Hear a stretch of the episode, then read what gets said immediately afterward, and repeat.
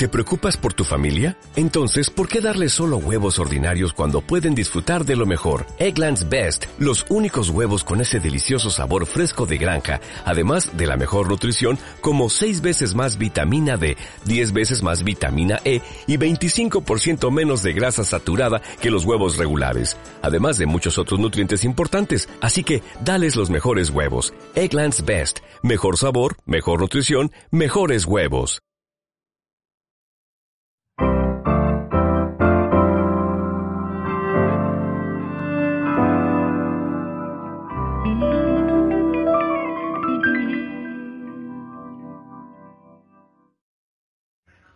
Fe sin obras.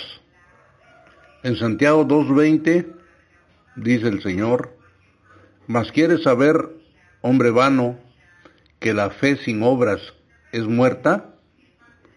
Veamos cómo está este asunto. Porque la verdad muchos creen que porque ya saben algo de Biblia ya tienen fe. Pero vamos a ver lo que Dios dice. Santiago 2.14 Hermanos míos, ¿de qué aprovechará si alguno dice que tiene fe y no tiene obras? ¿Podrá la fe salvarle? Y si un hermano o una hermana están desnudos y tienen necesidad del mantenimiento de cada día, y alguno de vosotros les dice, id en paz, calentaos y saciaos, pero no le dais las cosas que necesitan o que son necesarias para el cuerpo, ¿de qué aprovecha? Así también la fe, si no tiene obras, es muerta en sí misma.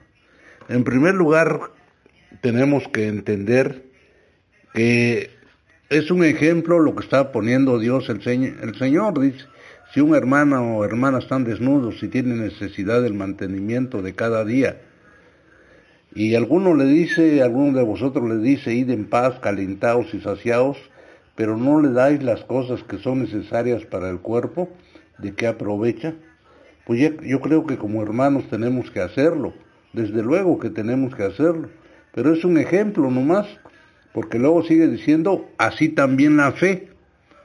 O sea, ahí está el comparativo, pues, de este ejemplo que el Señor pone, así también la fe, si no tiene obras, es muerta en sí misma. Pero alguno dirá, tú tienes fe y yo tengo obras. Muestra, muéstrame tu fe sin tus obras y yo te mostraré mi fe por mis obras. Yo sé que la fe así nomás no se puede mostrar hasta que están las, las obras. Pero el Señor le dice acá, tú crees que Dios es uno, bien haces, también los demonios creen y tiemblan, porque todos, todos creen, hermanos, aún el ateo también cree, de noche también cree, cuando está solo también cree, cuando está en un problema fuerte, entonces clama a un Dios que, que lo ha negado, que él ha negado a Dios y en esos momentos clama. ¿Tú crees que Dios es uno? Bien haces. También los demonios creen y tiemblan. Mas quieres saber, hombre vano, que la fe sin obras es muerta.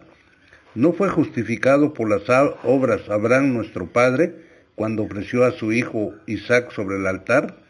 ¿No ves que la, no que la fe actuó juntamente con sus obras y que la fe se perfeccionó por las obras? Sí, ahí vemos claramente que cuando Dios le pide ofrecer a Isaac en un sacrificio, él sin dudarlo inmediatamente lo hace, porque eso es precisamente la fe, que Abraham le creyó a Dios y le fue contado por justicia. Pero la fe en sí no es el propósito final, sino que es el camino para que la obra de Dios se haga en nuestra vida. Porque Dios nos habla muchas cosas que sabemos y no, ve, y no vemos que la obra de Dios se haya perfeccionado en nuestra vida. Airaos, pero no pequéis, ni deis lugar al diablo. Y tú agarras de pretexto a eso, pues sí, me enojo, pero no me, no llego al punto de la ira y yo eh, pues arreglo mis asuntos, pero sí, pero el asunto es que cada día duro y dale, cada día estás ahí de bilioso, de enojón, de maltratador de tu familia. Y bueno, te enojas de esto, te enojas de aquello. Quiere decir que aunque tengas fe en tu corazón, que aunque tengas fe en tu corazón, no está la obra todavía, porque no le has pedido a Dios que se consuma esa se consume esa obra en tu corazón, porque Dios es el autor y consumador de la fe. Dios hablando que nosotros tenemos eh, alrededor o eh, rodeándonos pues, por tanto nosotros también, dice en Hebreos 12.1, por tanto nosotros también, teniendo en derredor nuestro tan grande nube de testigos, despojémonos de todo peso y del pecado que nos asedia y corramos con paciencia la carrera que tenemos por delante, puesto los ojos en Jesús, el autor y consumador de la fe, el cual por el gozo puesto delante de él sufrió la cruz, menospreciando lo propio, y se sentó a la diestra del trono de Dios. Bueno, el Señor Jesucristo es el autor y consumador de la fe. ¿Qué quiere decir esto? Que Él es el que nos da esa fe.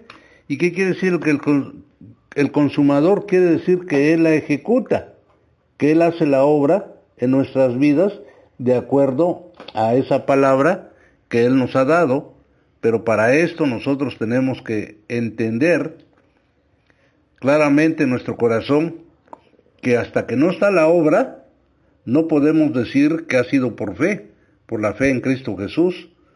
Dice en Efesios 2.10, porque somos hechura suya, creados en Cristo Jesús para buenas obras, las cuales Dios preparó de antemano para que anduviésemos en ellas. Esas obras ya están preparadas, solamente las tenemos que caminar pero no vamos a caminar las obras con fe. Vamos a tener fe para que esas obras se produzcan en nuestra vida, que ya están hechas, ya están preparadas desde antes de la fundación del mundo. Muchos toman la fe como una creencia, muchos, muchos toman la fe como, como el fin de todas las cosas. No, el fin es la obra. Cuando ya está, ya está hecha la obra de Dios en nuestra vida, ya está hecha. Ya no necesitas fe para que se produzca ya está hecha. Lo que necesitas es andar en fe para que esa obra sea preservada. Por eso en el Evangelio la justicia de Dios se revela por fe y para fe, como está escrito, mas el justo por la fe vivirá. Y en Santiago, 2.23 sigue diciendo, y se, y se cumplió la escritura que dice, Abraham creyó a Dios y le fue contado por justicia, y fue llamado amigo de Dios. Vosotros veis, pues, que el hombre es justificado por las obras y no solamente por la fe. Claro, porque la fe es el camino precisamente para que la obra de Dios se produzca en nuestras vidas o en la vida de otros.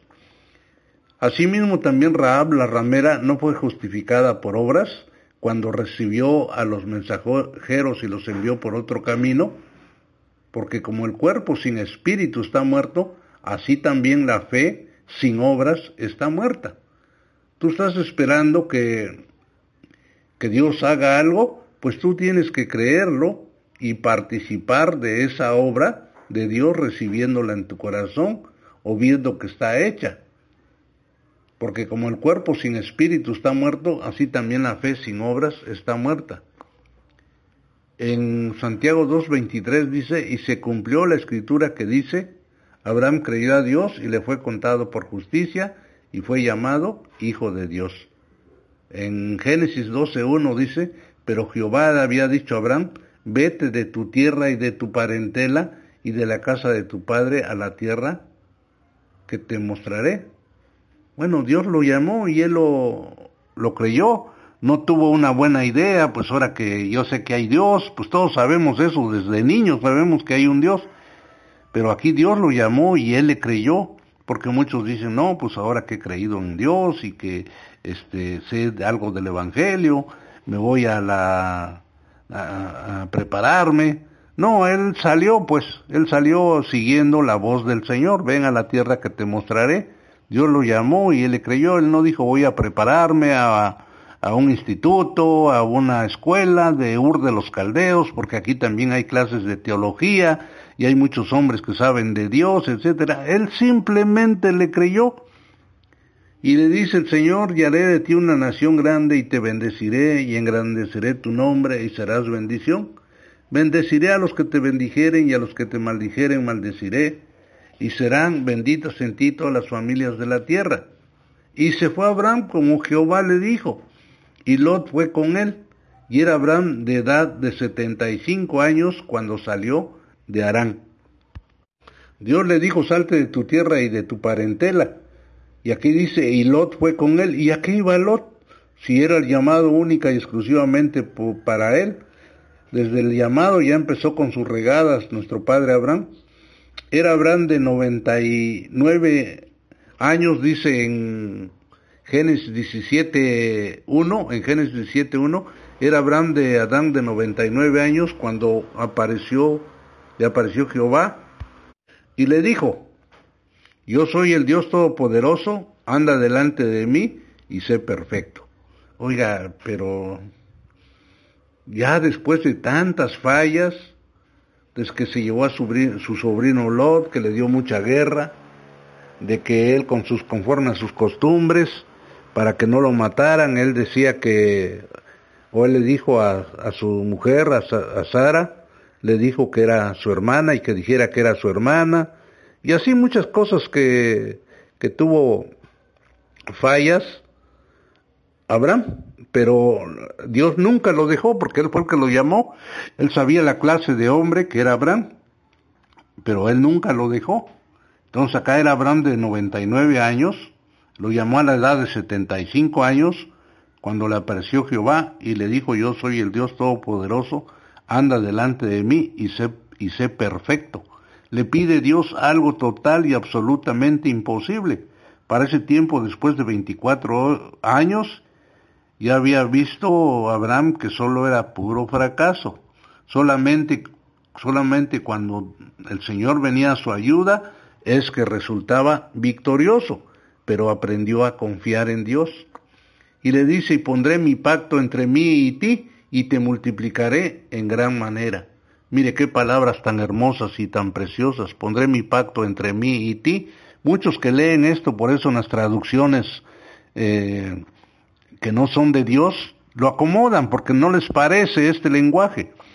Está mal escrito y pondré mi pacto, pacto entre mí y ti y te multiplicaré en gran manera. Muchos dicen es que así no se dice, es que primero se tiene que ser la otra persona pondré mi pacto entre tú y yo, así dice la gente, pero no, hermanos, aquí dice, pondré mi pacto entre mí y ti, y te multiplicaré en gran manera. Entonces Abraham se postró sobre su rostro en adoración a Dios, sabiendo que lo que Dios estaba diciéndole era una verdad muy grande, algo muy precioso. Y Dios habló con él diciendo, He aquí mi pacto es contigo y serás y serás padre de muchedumbre de gentes, y no se llamará más tu nombre Abraham, sino que será tu nombre Abraham, porque te he puesto por padre de muchedumbre de gentes. Algo muy especial, algo muy hermoso. Ya no te llamarás Abraham, sino que será tu nombre Abraham, porque te he puesto por padre de muchedumbres de gente. Siempre he estado contigo, te he ayudado en todos tus problemas y he estado a tu lado para ayudarte, pero ahora quiero estar dentro de ti. Por eso te cambio tu nombre, porque yo voy a estar dentro de ti. Ya no te vas a llamar Abraham, sino que será tu nombre Abraham. Este mensaje continuará.